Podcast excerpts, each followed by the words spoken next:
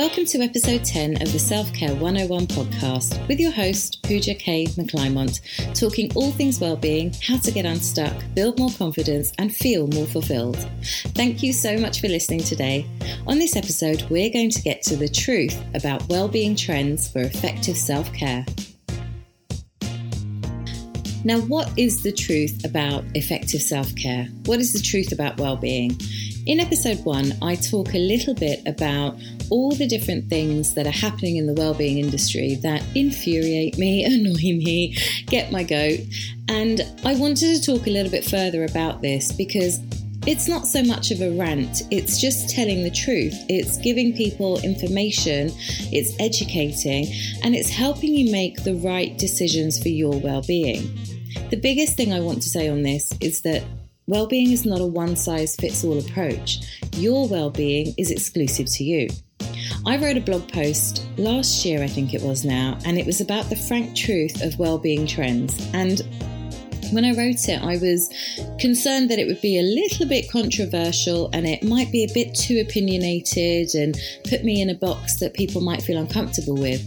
But over time, I've thought about it and I don't give my clients my agenda. So I still guide them according to their life, their version of events, and what's suitable for them.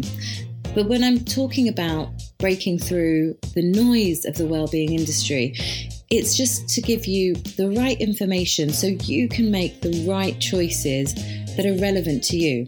Because if they're not relevant to you, you're not going to be able to sustain them. And if you can't sustain them, you're just going to be in this vicious cycle of, oh, I want to do this and I want to do that and I want a healthy lifestyle and I want to live well and I want to manage stress. But you're never really doing the right things that make sense to you and your life. They've got to be realistic. So I hope you enjoy this. It might sound a little bit ranty, but I will try and calm that down as we go along. So let's get to it. If you're really serious about your health and well-being, now this extends beyond losing weight and being less tired, then you need to look at your life as a whole, not just food and fitness. Now, food, yes, is at the core of the prevention for so many illnesses, and fitness contributes to the prevention of a host of ailments.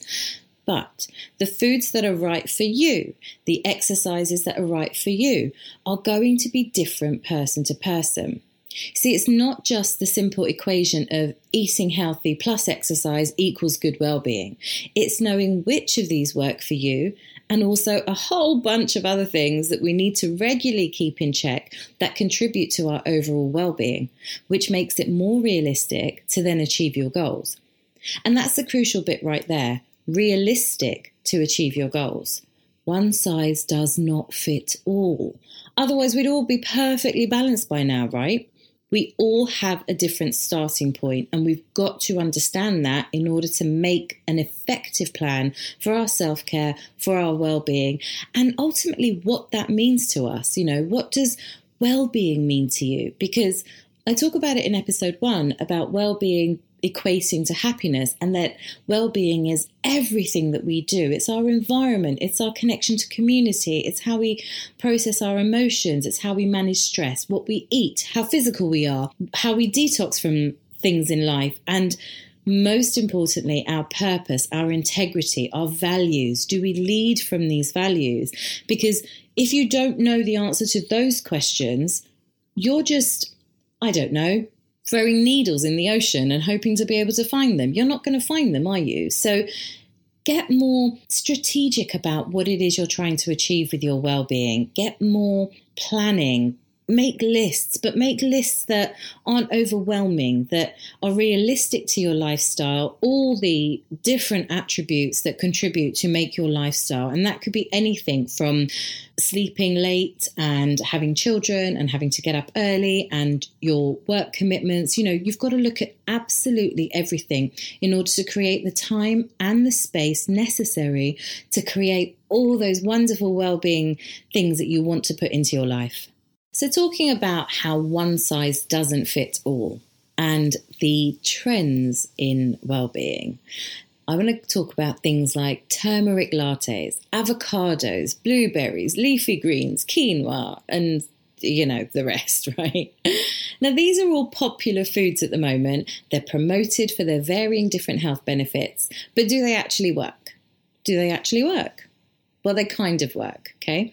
So, a turmeric latte, for example. Now, this is a medicinal treatment for when you're not feeling too well in Ayurveda. Now, that's how we've always used it. For the benefits of turmeric to really have an effect, you need to eat it every day in your diet. Now, that doesn't mean just drink it, that means eat it in your food. And this is something that Indians have done forever, and it's a part of our heritage and science. Turmeric used in lattes at your local artisan coffee shop may not even be pure turmeric. The amount you consume within a latte may just add the colour yellow to your drink. Now, what I'm saying here is that the latte element is a fad. And turmeric latte or turmeric milk, this is the way we would drink it. As Indians, we've all grown up with it.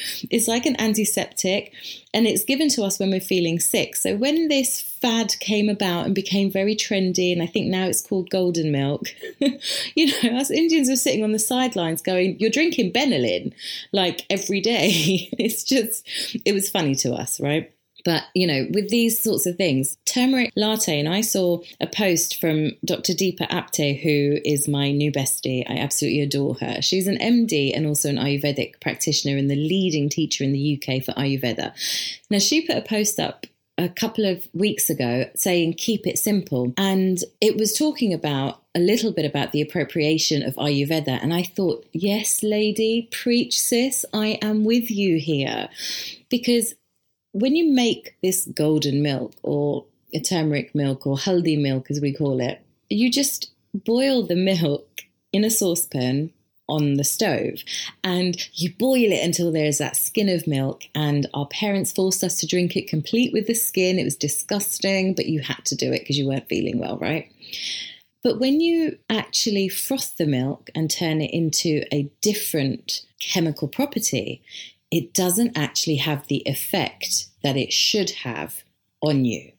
And this is something very, very interesting to consider. If you're drinking these golden milks, turmeric lattes, because of the health benefits or the perceived health benefits, you're getting the wrong drink, essentially, because the latte element is a fad. That's appropriating ancient science. You've got to know the context in which you consume such things. Now, health coaches, nutritionists, anyone who makes a living from nutrition will all recommend fresh, organic, and most importantly, in season. That's how we get the best nutrients from food. And also, also, please, please, please start reading up on the beast that is the food industry. Understand that it's not as simple as there is food in the supermarket and I buy it.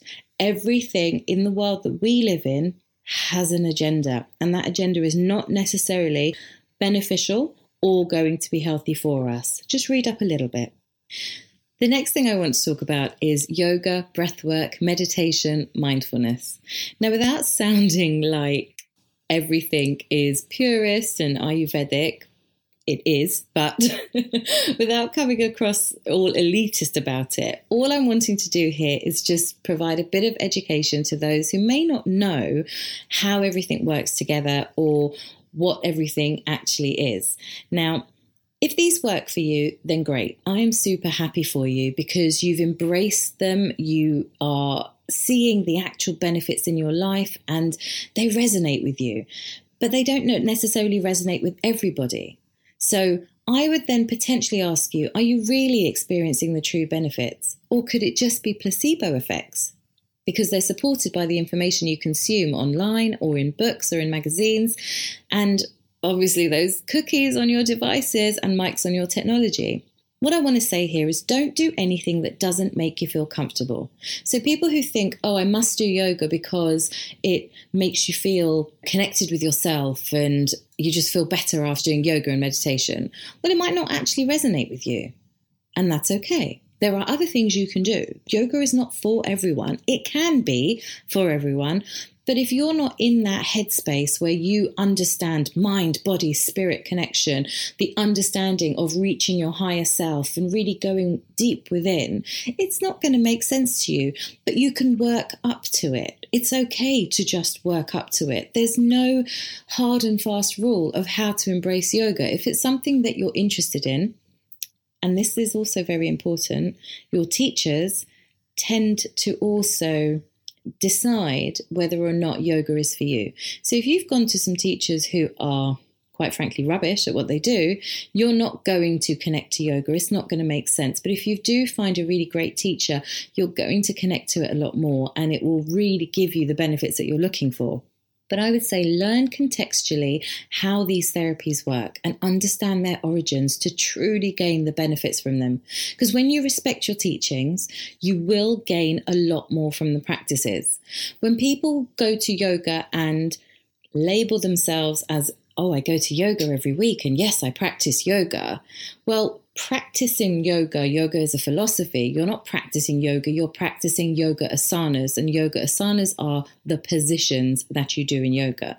That's very, very different to practicing yoga and yoga's philosophy. You've got to know that because if you know that, then you understand that you're just doing one part of the philosophy. And it's okay to just do that one part of the philosophy. I'm not at all saying that you shouldn't do it at all. I'm number one fan of yoga and its benefits. But when you understand where things come from, you yourself then can embrace the teaching with so much more of yourself. And you know what? You will get the most out of it if you do that.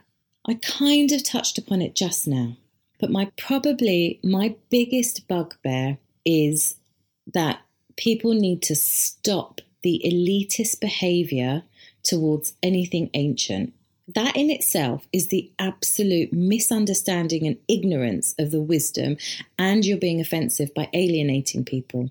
Don't say that you are a yoga teacher or you practice yoga or you go to yoga and you are everything within the yoga umbrella. Don't say it because that's not what yoga is about. Yoga is not about shouting to the rooftops about what you do. It's about just doing it. It's your practice, it's your thing, it helps you. That's it. That's all it is. It doesn't need to be shouted from the rooftops to make other people feel inferior. That's wrong. That's completely against philosophy. So please, if you feel like you do that or you are around people who are like that, you're getting fed the wrong energy and it's actually the wrong energy for yoga. Now, a side note this is going to sound a little bit ranty, but you know what? This is my platform and I'm going to say it. Mate, you are not a yogi. Take that off your Twitter bio. Stop telling people that you're a yogi because you are not. Okay? A yogi is a deeply spiritual person who lives the philosophy of yoga. You are not a yogi. That's super offensive. I'll tell you what that's like. That's like saying, I'm a priest of the church. Well, you're not a priest of the church, are you? You go to church, but that doesn't make you a priest. So, therefore, you are not a yogi. You are a practitioner of yoga positions. You are a student of yoga positions. And there's also a difference between being a student of yoga and being a person who goes to a class and stretches their body and enjoys a five minute snooze in Savasana, thinks that they've found enlightenment every Tuesday at 6:30. Keep it real, folks. Now this isn't about judgment. This is just about sharing facts and most importantly, personally as an Indian, but most importantly, respect. Respect the teachings that you are enjoying. If you do that, you are going to get so much more out of it and you will feel that genuine enlightenment. And that is key. I recently read a quote by Deepak Chopra, and he said, Walk with those seeking truth and run away from those who think they've already found it. And I couldn't be more, oh, that resonated with me because that's what I'm saying as well here. When you label yourself as something and really you don't know enough to be able to label it, to be able to label yourself as something, you're closing the door to learning for the rest of your life. And do you know what? As clever as you are, as a genius as you might be, you are not going to know everything by the time you die. You're not. When you look at the world as a constant space of learning, of teaching, you are then more open to everything the world can bring. And if you're more open to everything the world can bring you, you are going to find that sense of well being a lot quicker You're going to recognize it, you're going to enjoy it, and you are going to be such a wonderful human being within yourself for yourself because essentially that's what you're doing it for. You're not doing it to say, oh, I've got 500 hours of yoga teaching under my belt. Well, congratulations. That's a lot of time, but congratulations. That's really good. You can now teach the yoga positions to the world. And I'm I'm with you there. I embrace you there. I think that's great. It's really great to learn. Absolutely. But you can't then label yourself as the ultimate yogi or a guru. That's another thing that annoys me. A guru is not what you think it is. You can't say that. It's not right to say that. Who what gives you the right to say that? When you learn and you consistently learn, you are filling yourself to be such a complete person and you are just filling yourself with everything that's going to lead to your great well-being and I am with you 100% on that. But this labeling, oh, I've done meditation and I found enlightenment. Oh, I've done an eight week course on mindfulness and now I know how to be in the present. It's a little bit of marketing and a little bit showy. And yoga, mindfulness, meditation, breath work, all of that is not showy. That's your health. You don't joke about cancer, do you? So, why would you then joke about healing therapies that can actually help you prevent diseases? I think I've made my point. But it leads quite nicely into the next thing I wanted to touch on. Stop judging everyone else. I find it incredible that so many, in inverted commas, well being shamers exist. And not only in the general population, but actually even in the media. The media is trying to communicate the benefits of managing your well being, but some articles I've been reading of late, they are just so completely misplaced. Now, there's a tone of judgment and elitism throughout them. Like, I don't know, there's like a well-being club open only to those who wear like Lululemon matching outfits, they work out at lunchtimes, they run for fun and they're vegan. But dude, just calm down. Like really just chill. All these philosophies, and I'm going to talk about the yoga breathwork, mindfulness, meditation, they all come from the same Eastern philosophies, and they've been working for over 5,000 years just fine as they were in their original state. Because what all this well being shaming does, like I say, it infuriates me, it contributes to a new challenge. And that challenge is overwhelm. So you've got people out there trying their best to help themselves. They're consuming information by the bucket load. They're doing all they can to win at the game of life. And yet they still have no idea what they're doing, whether it's working and whether they're even allowed in the club at the end of all this great work, they're still feeling rubbish about themselves. And why? Because you know what? It's so much more than just doing these things. Now, we are a doing society. We actually need to learn how to be. Because when you can learn to be more, you can understand yourself better. And not only the version that we're supposed to be to achieve well being, but the actual us.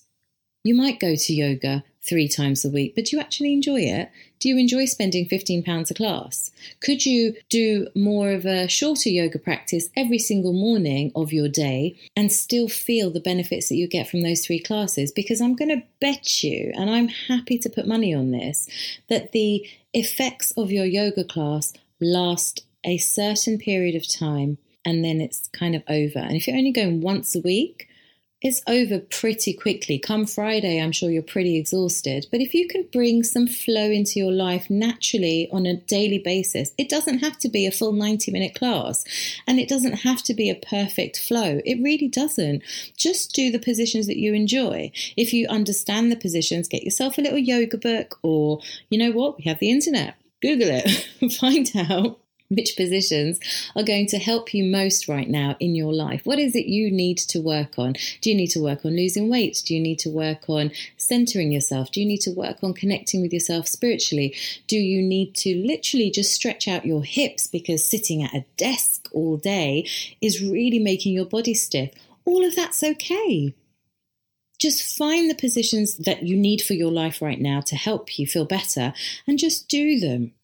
Just do them. Just relax about the process. Don't feel that you have to go to the class because you know what? If you're running late from work And if you go to the class and your normal teacher's not there, or it's raining, or you've still got to go to the supermarket and get dinner, all those things will affect the way you actually process yourself in that yoga class. And even though you can be mindful within that class and focused, all those things are still going to be there when you finish. So if it's at all possible and you can spend some time thinking about this, try to make your own little yoga practice every single morning before you embrace the world because that will really help you center. If yoga is your thing, that will really help you center. And if yoga isn't your thing, stop trying to make it your thing because it's going to constantly disappoint you. Find other ways to release that stress. Start small, just walk. Walk outside, walk in nature, connect yourself to the environment in which you live in. Appreciate all that is around you. That's what you're doing in yoga, essentially, but it's just a focused practice.